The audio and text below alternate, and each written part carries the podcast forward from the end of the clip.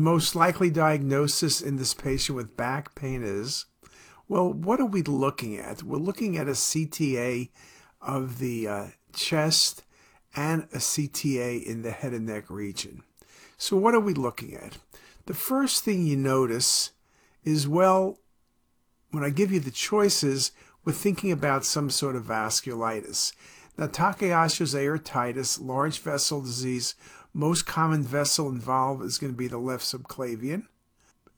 SAM, typically we're going to see involvement of the SMA or other mesenteric vessels. Kawasaki's disease, we typically think about the coronary arteries and coronary artery calcification.